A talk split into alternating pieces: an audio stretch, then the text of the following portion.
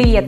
Это подкаст «Гид по витаминам», и на связи я, Мария Романова, медик и ваш нутрициолог. И здесь мы говорим про витамины, учимся прокачивать свое здоровье, чтобы сил и энергии хватало на все, чтобы чувствовать себя лучше, выглядеть лучше и сделать свой организм ресурсом для достижения своих целей, чтобы чувствовать кайф от жизни даже в самые темные времена. Поехали! Итак, сегодня у нас тема «Как пережить смерть близкого человека без депрессии и потери здоровья». Сегодня очень важная тема, потому что ко мне с такой проблемой напрямую не обращаются, но всегда проскакивает такая история. То есть человек говорит, например, у меня погиб близкий человек, и с тех пор я в глубоком стрессе, и вот тогда с тех пор у меня началось сыпаться здоровье. Или, например, я пережила смерть мамы, у меня начали выпадать волосы, потом вроде бы стало лучше, сейчас я это все вроде бы пережила, но, тем не менее, какие-то проблемы остались, полностью волосы не получилось восстановить и так далее. То есть все равно где-то как-то периодически я слышу, что проскакивает история со смертью близкого, и об этом никто не говорит. Я сколько не слышу, да, психологи с этим работают, но, например, нутрициологи, я не слышу, чтобы поднимали эту тему и влияние этой темы на здоровье, именно потери близкого человека. И сегодня мы как раз об этом поговорим. Для меня это достаточно близкая тема, потому что я сама много раз в своей жизни переживала смерти близких мне людей и очень близких мне людей. 2 года назад у меня убили маму. До этого еще за пару лет я потеряла ребенка. Сейчас, вот буквально 2 дня назад, у меня везли бабушку на скорой, и одновременно ей диагностировали инсульт и инфаркт, а бабушке, на минуточку, скоро 90 лет. И понятное дело, что организм не восстанавливается после таких серьезных травм, даже какой бы быстрой ни была и оперативная госпитализация. Я понимаю, что уже нужно готовиться к тому, что скоро не будет и бабушки. Поэтому для меня это достаточно близкая тема. И сегодня я скорее поделюсь даже своими, не то чтобы лайфхаками, не хочется это называть лайфхаками, но теми моментами, действиями, что я делала, что я делаю, что поддерживает во мне силы.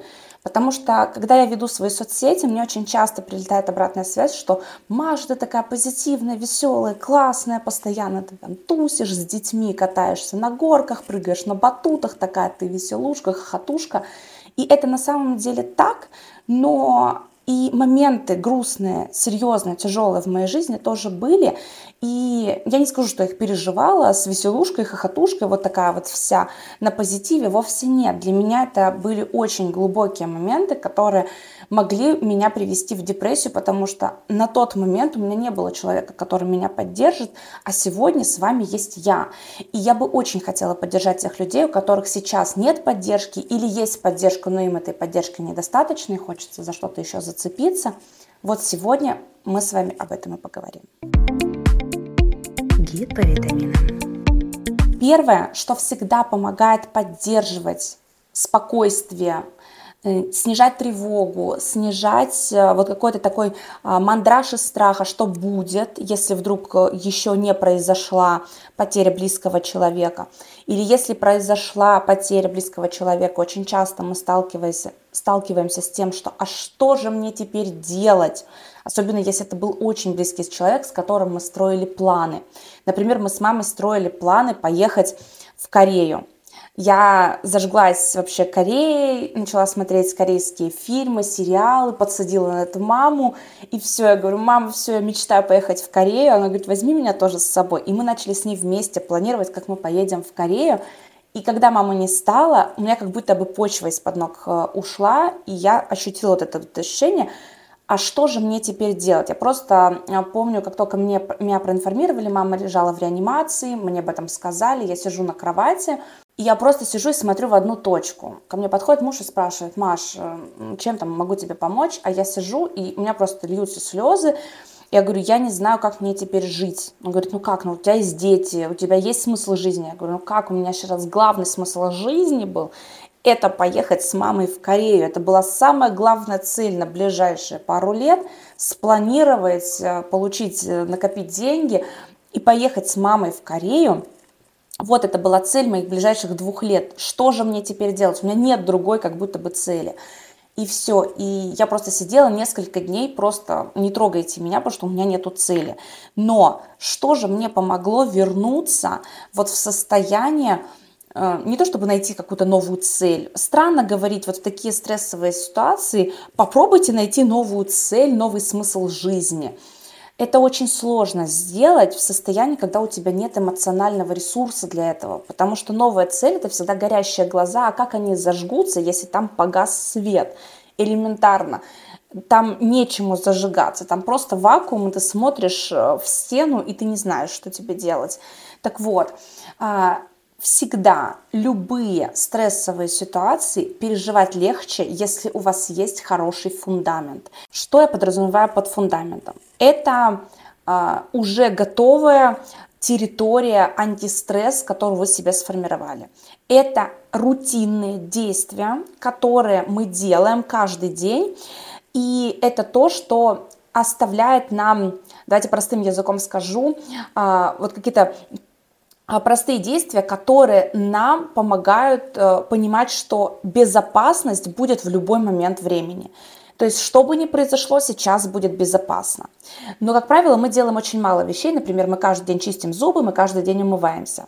Вот в этом списке должно быть много всего. То есть, должен быть прям большой список. Например, это может быть массаж лица, помимо просто умывания, попить витамины, с утра дыхательная какая-то гимнастика, может быть, йога, спорт, массаж, ванна, сауна, баня, что угодно. То есть какие-то прямо действия, которые мы делаем ежедневно и еженедельно. И вот это такой прям супер фундамент, на котором у нас будет держаться наша стабильность. Потому что стабильность в мире, она несуществующая. То есть у нас в мире нет стабильности. У нас могут умирать люди, у нас может прогорать бизнес, мы можем терять работу, мы можем терять людей, мы можем терять все, что угодно. Но когда у нас есть вот этот фундамент стабильности, который никогда не порушится, то у нас мозг это воспринимает так. Да, мы потеряли близкого, но мы не потеряли жизнь, потому что мы каждый день, помимо того, что чистим зубы, еще занимаемся йогой, помимо этого встречаемся с хорошими знакомыми, подругами, друзьями, и так далее. То есть у нас есть ежедневные, еженедельные ритуалы, которые мы осуществляем. И жизнь продолжает идти. Я ощутила очень сильную такую мощь вот этой практики в тот момент, когда вот у меня бабушку везли, и я стою на улице, то есть вышла уже из больницы, меня отправили, сказали, все, к нам уже нельзя, идите, вас уже не пускаем. И я вышла на улицу, мы вышли с дочкой, там дочку деда пока в машине пристегивает, я стою и смотрю, что происходит вокруг. И я вижу, как продолжает падать снег, и очень при том крупные, такие красивые снежинки падают. Вот прям отчетливо, как вот мы в детстве рисовали снежинки, и вот тут такие снежинки прям прорисованные, классные. И я прям так залипла, я понимаю, что бы ни произошло, природа продолжает создавать красоту, продолжает идти снег, жизнь продолжает идти, люди, кто-то вот идет в магазин, кто-то на работу, кто-то по делам. Жизнь продолжает идти вокруг. И мой выбор – остаться вот в этом состоянии, погрязнуть в нем, потерять жизнь, или продолжать делать мои действия, пока без какой-то великой цели поехать в Корею, Просто продолжать делать рутинные действия, как я и обычно делала. Пойти позаниматься йогой, пойти почитать книжку ребенку, пойти принять душ, выпить витамины и так далее, и так далее. Ежедневные действия, если их не 1-2 штуки, а прямо много, это такая очень классная атмосфера стабильности. И хотя бы просто вот с какими-то стеклянными глазами, но продолжая это делать, со временем становится легче, и потихонечку вот этот огонечек, искорки начинают где-то что-то там подгорать, и вот этот вот огонь потихонечку продолжает где-то что-то сохраняться, и потом в какой-то момент этот огонь в душе, в сердце, где он у вас, он все-таки разгорится, и какая-то новая цель и смысл жизни найдется. Например, сейчас мы ждем 3 третьего ребенка, и вот мы узнали, что это будет сыночек, и мы просто в большом предвкушении. Для нас вот Новый год будет с новой вот такой вот жизнью.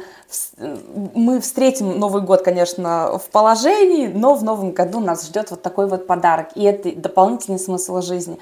Плюс еще смысл жизни – это новые проекты мои в работе, новые клиенты и новые люди, которым я смогу подарить здоровую, кайфовую жизнь. И я понимаю, ради чего я живу. Когда я потеряла маму, первые месяцы мне не хотелось ни работать, ни делать вообще ничего, но я продолжала делать рутину и потихонечку себя вот из этого вытаскивать. Если мы сами своими руками не начнем это делать, нас никто пинком не вышибет из этого состояния. Из этого состояния нужно выходить комфортно, самостоятельно, вот делая такую рутину. Поэтому первое – это продолжать жить. И продолжать жить хоть как-то, делая ту рутину, которая есть. Работа, дом, работа, дом. Если вас это устраивает, если для вас это нормальная рутина, продолжайте. Но я бы все-таки добавила какие-то элементы ухода за собой, за своим здоровьем, потому что еще будет один из следующих пунктов – это здоровье. Но об этом мы поговорим более подробно чуть подальше. А первое – это была рутина. То есть делать уже сейчас. Не сидеть на месте, продолжать делать рутинные дела уже сейчас. Гид по витаминам. Второй очень важный момент – это проживать те эмоции, которые у нас есть. Не замалчивать, не пытаться проглотить вот эту вот грусть, тоску, может быть, какую-то обиду на человека, что вот я хотела ему что-то сказать, но все что-то не было времени, да и как-то чего-то подходящего не было. И вот человек умер, а я ему так и не высказала все вот, что у меня внутри копилось. Или еще что-то. То есть у каждого какая-то своя эмоция. Например, у меня это эмоция сказать бабушке: бабушка, я не хочу, чтобы ты умирала. Потому что у меня бабушка много месяцев, вот последних, она тяжело переболела ковидом, она уже очень тяжело передвигалась. Она, конечно, сама ходила в туалет, сама ела, разговаривала с нами. Но уже было видно, что ей прям так тяжело, и она много раз проговаривала: я хочу умирать, я уже хочу умирать. И я так ей не сказала: бабуль, но ты ведь нам так нужна. То есть к нам приходили домой, то есть мы приходили к бабушке домой с детьми, дети рядом играют. Я говорю: вот, бабушка, посмотри, какие дети. Она говорит: ну это ваши дети, ну они веселятся, ну дети, ну молодцы. То есть ее это вообще не зажигало. У человека абсолютно не было какой-то цели остаться здесь, у нее была цель уже идти туда. И я ей так и не проговорила, что: бабуль, ну мне важно, чтобы ты осталась, чтобы у тебя была, ну как бы цель, это я. Ведь мне нужно, чтобы ты была рядом со мной. У меня даже голос начинает садиться, вот видите, в этот момент, потому что у меня прям до сих пор вот это вот все прям мурашит и сжимает тело. Я понимаю вот этот момент, вот эту вот скованность, потому что ты не знаешь даже, как эти эмоции, что с ними делать. И здесь очень важно остаться наедине с этими эмоциями и максимально их прожить. Может быть, найти, все-таки, если, допустим, наедине тяжело, может быть, найти человека, которому можно это и хочется это проговорить. Может быть, найти элементарно какую-то, не знаю, там, игрушку, предмет, или просто встать, посмотреть на небо и поговорить с небом, как будто бы представляя, что там ваш ангелочек, ваш человечек, как ангелочек, вас слушает. И просто поговорить языком, высказать или написать, может быть, письмо. Разные есть техники.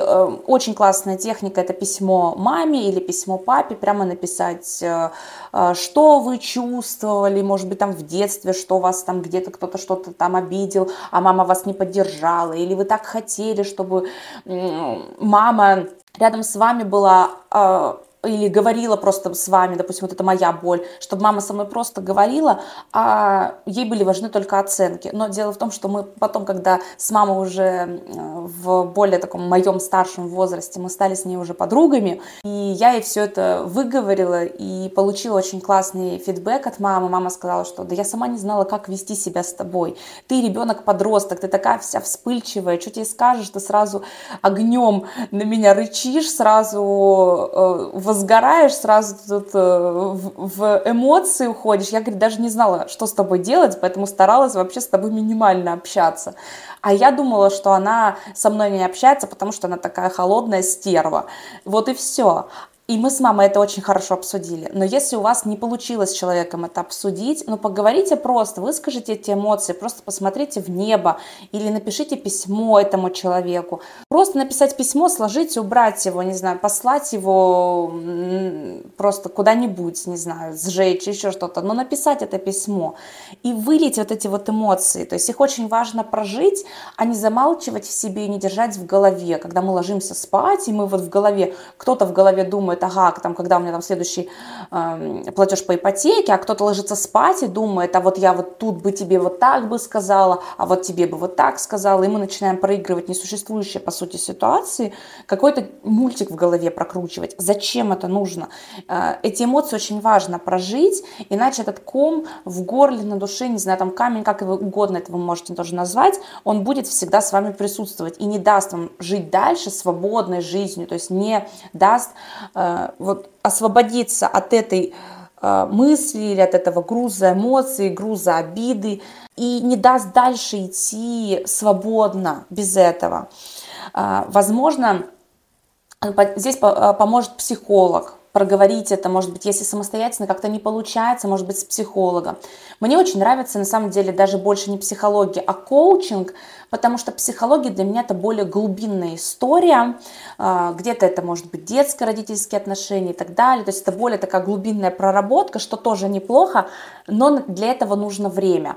Я, например, как человек, который не любит долго находиться и погрязать в состоянии депрессника просто потому, что у меня есть дети, и я вижу, как им тяжело, когда я, например, плачу или я отстраняюсь, потому что у меня дети очень открыты. Я научила их говорить о своих эмоциях, опять же, тоже благодаря психологии и коучингу. Я говорю о своих эмоциях и учу их говорить о своих эмоциях.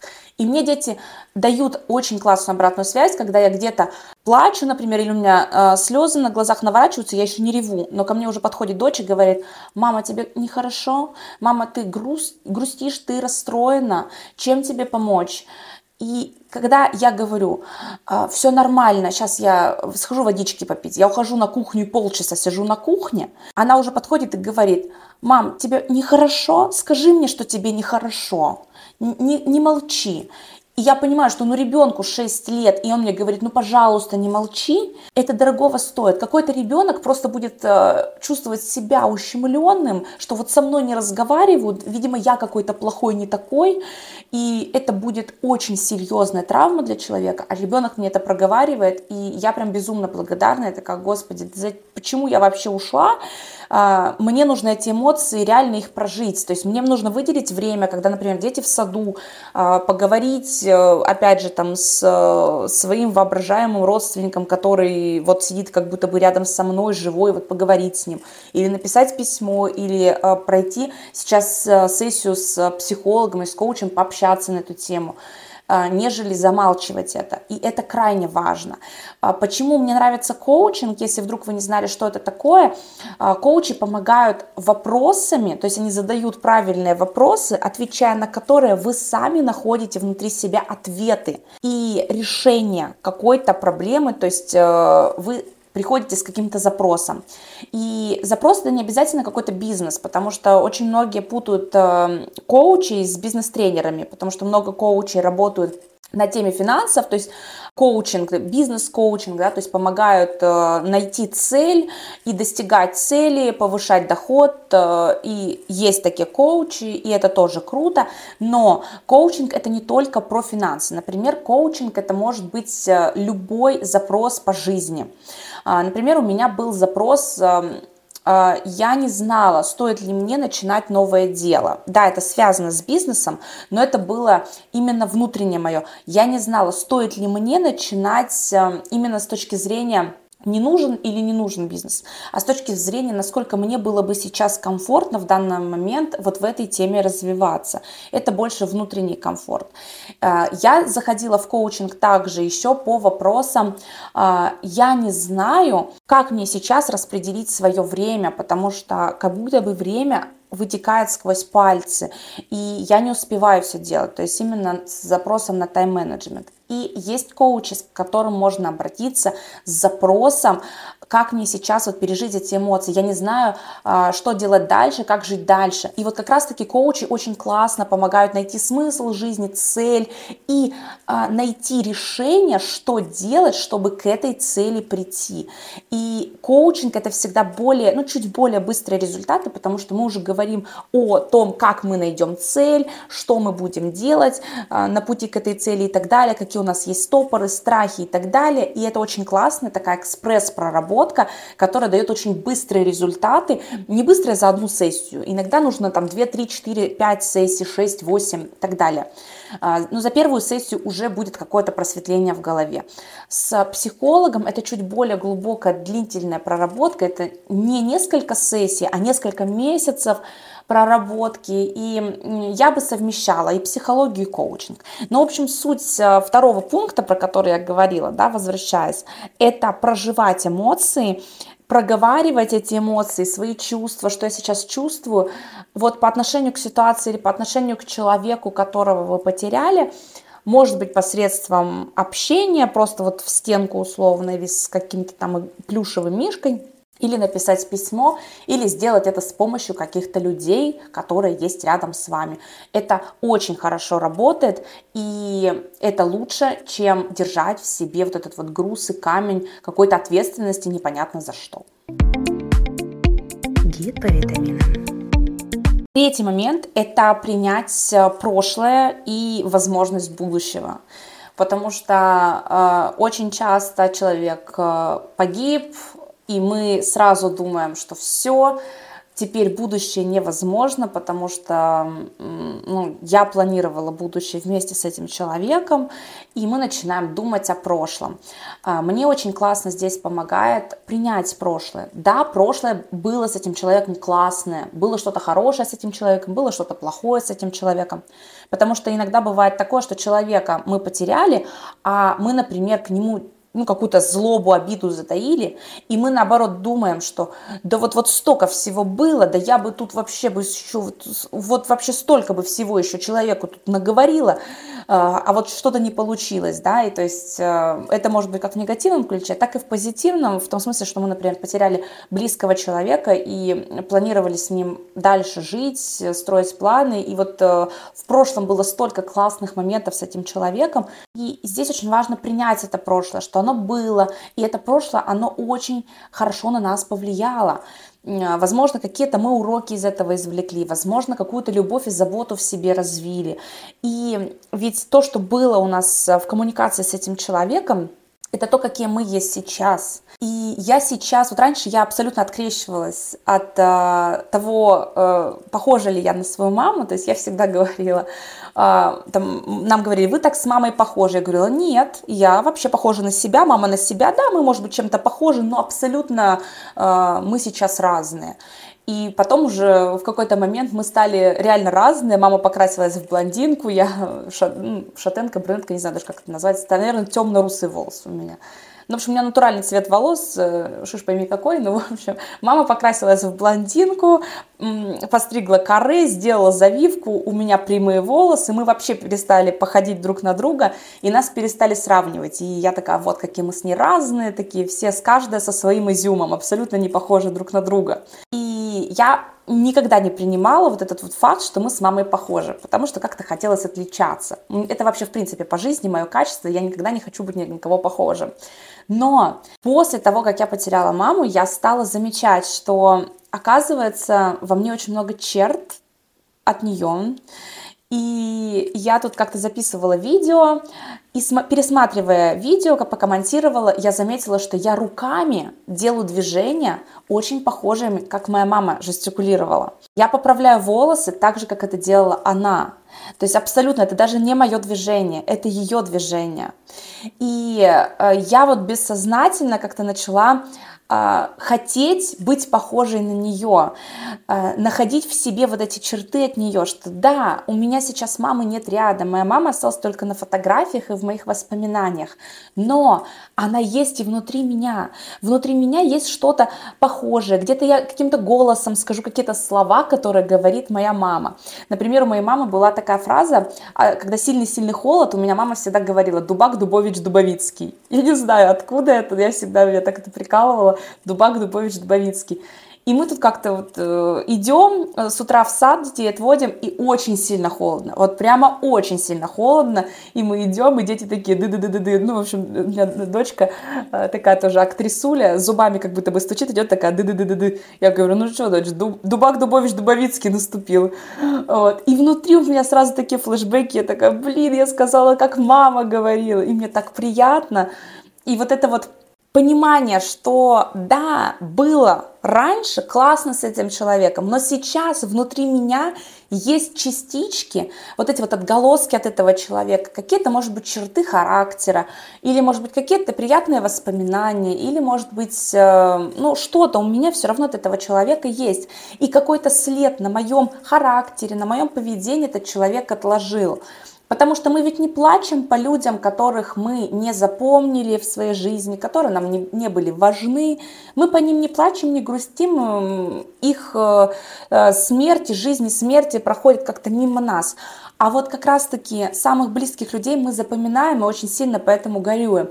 Так вот, надо понимать, что если нас утрата этого человека, да, в нашей жизни так сильно нас впечатлила, то значит в нас осталось что-то от этого человека. Может быть, если, допустим, это был какой-то негативный человек, например, у меня классный руководитель была очень сильно негативно ко мне настроена, и это все чувствовали, весь класс чувствовал, что как-то она меня выделяла. Ну, меня там еще пару человек, и как-то к нам очень предвзято относилась. Иногда даже просто выдумывала какие-то наши проступки и вызывала родителей просто на ровном месте и рассказывала какие-то несуществующие истории, что потом тоже было выявлено. И, ну, тоже было понятно, что у женщины какая-то своя психологическая травма, но на меня это очень сильно повлияло. Я на тот момент стала сильно отстаивать свои границы. То есть я не замалчивала это, а я сильно отстаивала свои границы. Я говорила маме, мой классный руководитель сейчас тебя обманула. Вот то, что она сказала, такого не было. На уроках у нас классный руководитель вела литературу. Я говорила всегда. То есть она, допустим, рассказывает, ну, что-то задает вопрос, и я рассказываю, например, вот, ну, давайте прямо даже помню историю, потому что для меня это тоже очень сильный такой отклик дала вообще та ситуация. Короче, мне никогда не нравился Маяковский. Ну вот на тот момент мне не нравился Маяковский, я его вообще не понимала, но, извините, ребенку 14 лет очень сложно понять Маяковского. И мне не нравилось, мне казалось, что это очень странно. Например, Пушкина я люблю, Булгакова я люблю, ну хотя странно сравнивать Пушкина, Булгакова и Маяковского, в общем. Это вот Пушкина и Булгакова я всегда обожала, Маяковский, Толстой для меня были вообще непонятные люди, то есть они писали для меня очень непонятные вещи. И у нас классный руководитель, наша преподавательница как раз по литературе и классный руководитель, два в одно, она обожала Маяковского и Толстого, а я их просто, ну я не понимала, я говорю, я прочитала, но я не понимаю смысл, и она прямо пыталась мне донести этот смысл, я говорила, я не согласна, я считаю, что вот, ну, тут не так. То есть я прямо вступала с ней в спор, и я понимала, что мне нужно отстоять свою точку зрения. Да, может быть, это было неправильно, да, там школьная программа, она настроена на то, чтобы людей штамповать, не то, чтобы мы высказывали свое мнение, но тем не менее я была настолько целенаправленно настроена, чтобы меня эта женщина не прогнула, и это осталось со мной на всю жизнь. На всю жизнь осталось со мной вот это вот внутреннее желание отстоять свои интересы. И если человек какой-то идет против меня и пытается мне донести какую-то информацию, и говорит, Маша, ты не права, а я не согласна и считаю, что я права, меня никогда не сломишь. Ни разу не было ситуации, когда человек пытался меня проломить и проломил. Никогда такого не было. И я могла бы сказать, да, там вот моя класснуха умерла, умерла, и я такая, все, вот она умерла, и с ней это все осталось. Нет, это осталось внутри меня. И для меня, да, где-то для меня грустно, что я не показала ей, что вот сейчас я успешная, классная женщина, а ты думала, что я скачусь по лестнице, да, и буду на дне. Вот ты предполагала и прогнозировала, что я буду наркоманкой, а я вот стала такой успешной женщиной, у меня дети, семья, успешный бизнес, и все классно. И мне хочется ей это показать, но человек умер, все, не показать. И я могу мусолить в голове много раз картинку, как я вот прихожу к ней и такая, ну что, смотри, какая я, ты еще где, все там же. Я могу много раз мусолить эту картинку, но что мне это даст, мусоление этой картинки? Ничего. Но когда я приняла вот это вот, тот факт, что ее действия по отношению ко мне сформировали меня как личность, я кайфанула. Оказывается, если бы не она тогда, вот со своим вот этим вот поведением, я бы, может быть, стала бесхребетной, и я бы не добилась того, чего я добилась сейчас. И это супер круто. И это дает мне просто какую-то колоссальную мощь, силу и понимание, что каждый человек в моей жизни, он внес в меня огромный вклад. И если я сейчас скачусь в депрессию, ничего не буду делать и не найду смысла в своей жизни, значит, вклад этих людей был абсолютно бессмысленным в меня. И для меня важно чувствовать, что этот вклад, он несет дальше вот эту вот цепочку сценария, да, что я теперь этот вклад, который был внесен в меня, я перекладываю его на своих детей, перекладываю его там на своих клиентов, где-то забочусь о них, вот, ну, в общем, и это все как сансар, в общем, идет дальше.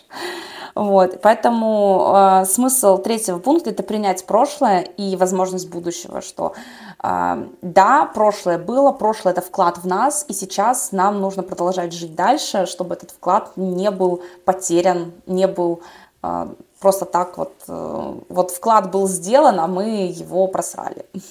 Поэтому, да, принять прошлое и возможность будущего.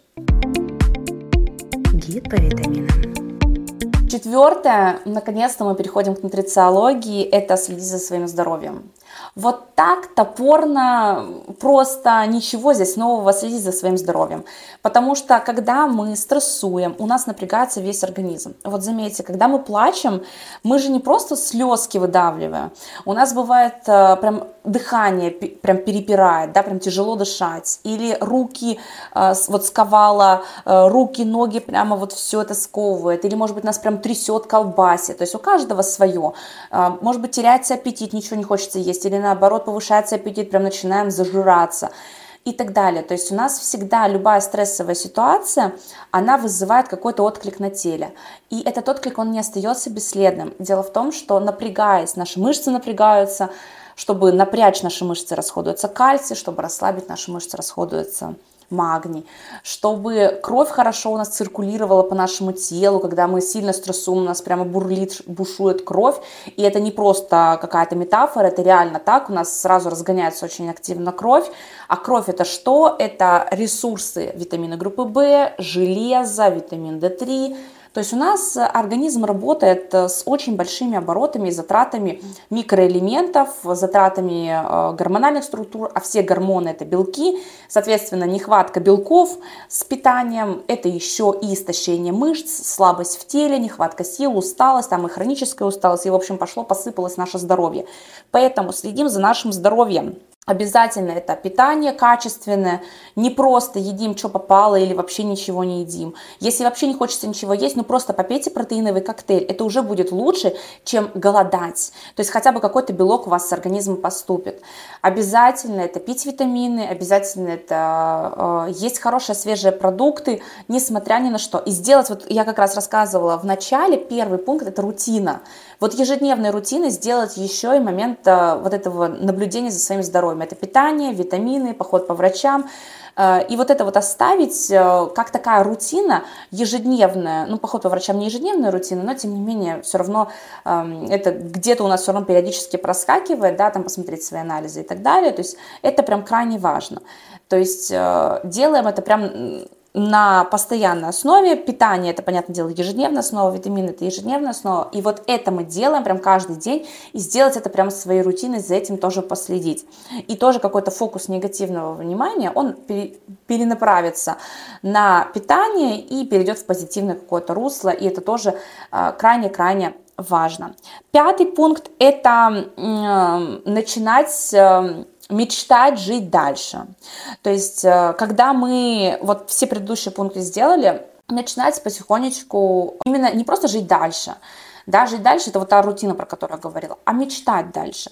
Что-то начинать, пусть даже это будут какие-то пока, может быть, какие-то чужие мечты, условно там полистать ленту соцсетей, найти, что интересного там делают ваши там знакомые или там блогеры, еще кто-то, кто куда ездит, еще что-то. Просто посмотреть, может быть, придумается какая-то идея, куда-то вырваться, уехать. Просто мечтать именно о том, как сменить картинку, найти вот эту вот возможность сменить картинку, потому что смена картинки — это еще и не только смена обстановки, это еще и новые какие-то люди, смена людей, новые знакомства, еще что-то. И это возможность нашему мозгу переключиться. И тогда наш мозг начинает открывать в себе вот эти вот окошечки возможностей для каких-то новых мечт, для каких-то новых целей, планов и так далее. И потом это потихонечку нас вот прям вытягивает из этой ситуации. Вот, то есть самые такие 5 основных пунктов, которые я делаю всегда, и то, что всегда мне помогало. Каждый момент моей жизни мне всегда это помогает. Возможно, поможет и вам. Возможно, вы это и так уже знали, но лишним не будет вспомнить об этом, потому что часто бывает такое: да, я все знаю, а ты делаешь? Ты все знаешь, но ты делаешь? Если ты не делаешь, твое знание ничто. Так вот, чтобы в твоей жизни что-то менялось, нужно делать. Только действиями ты можешь себе помочь, только действиями ты себя вытащишь из этого состояния. И я не говорю здесь сейчас вытащить себя из состояния грусти и перестать грустить по своему любимому человеку, по своему любимому родственнику. Ни в коем случае. Я уже сказала про проживание эмоций. Мы продолжаем любить человека, но мы продолжаем любить себя. И чтобы полюбить себя, вот после такой трагедии очень важно делать все, что я до этого говорила. И это поможет пережить потерю близкого человека без потери здоровья, потому что очень часто здоровье сыпется, а вот оно не будет сыпаться, если мы будем делать все, что я уже сказала, без глубокой депрессии. Да, какие-то, может быть, мысли будут проскакивать, да, какие-то моменты будут, но это не будет депрессия, которая потом потребуется медикаментозного и длительного глубокого лечения. Это то, что будет такое на поверхности. Да, какие-то мысли действительно они проскакивают, и это нормально, но это не патология, это не что-то, что потом придется годами тяжело лечить, проходить реабилитацию. То есть это крайне важно сейчас понимать, что мы люди, и мы можем, и вправе мы испытывать любые эмоции, но зарываться в те или иные эмоции – это наш выбор. И если мы не хотим остановить нашу жизнь здесь и сейчас вместе с этим человеком, то делаем вот все эти 5 пунктов. Да, может быть, будет сложно, может быть, не будет хотеться, потому что «а зачем?», а вот делаем, вот делаем. Да, у меня есть дети, и вроде бы есть смысл, да вот я думаю, а зачем, но ради детей я буду. Ну вот пусть ради детей хотя бы и делайте, вот, если прям совсем тяжело. Вот, но делайте эти 5 пунктов, и это то, что поможет выйти в новый виток вашей, нашей жизни. Мы продолжаем жить, у нас наступает Новый год, давайте проживем Новый год с новыми мечтами, целями, планами, эмоциями, и это будет еще один вклад в наше новое будущее. Да? Как я уже сказала, любые люди, которые встречаются нам на пути, это вклад в нас, и мы меняемся, и потом мы можем, соприкасаясь с другими людьми, этот вклад, эти эмоции, опыт и так далее тоже дальше нести. И это прям вот очень классная тема, что люди, которые были в вашей жизни, они внесли в вас какой-то вклад, какой-то опыт, и теперь вы этот опыт несете уже другим людям. И люди, с которыми вы соприкасаетесь, развиваются и находят какие-то инсайты, тоже там смысл в жизни и еще что-то, благодаря уже вот этому вами полученному опыту. И все не зря, все не зря. Ну а на этом все. Увидимся, услышимся в следующем выпуске. С вами была Мария Романова. Пока-пока. Любите себя. Пока-пока. Гид по витаминам.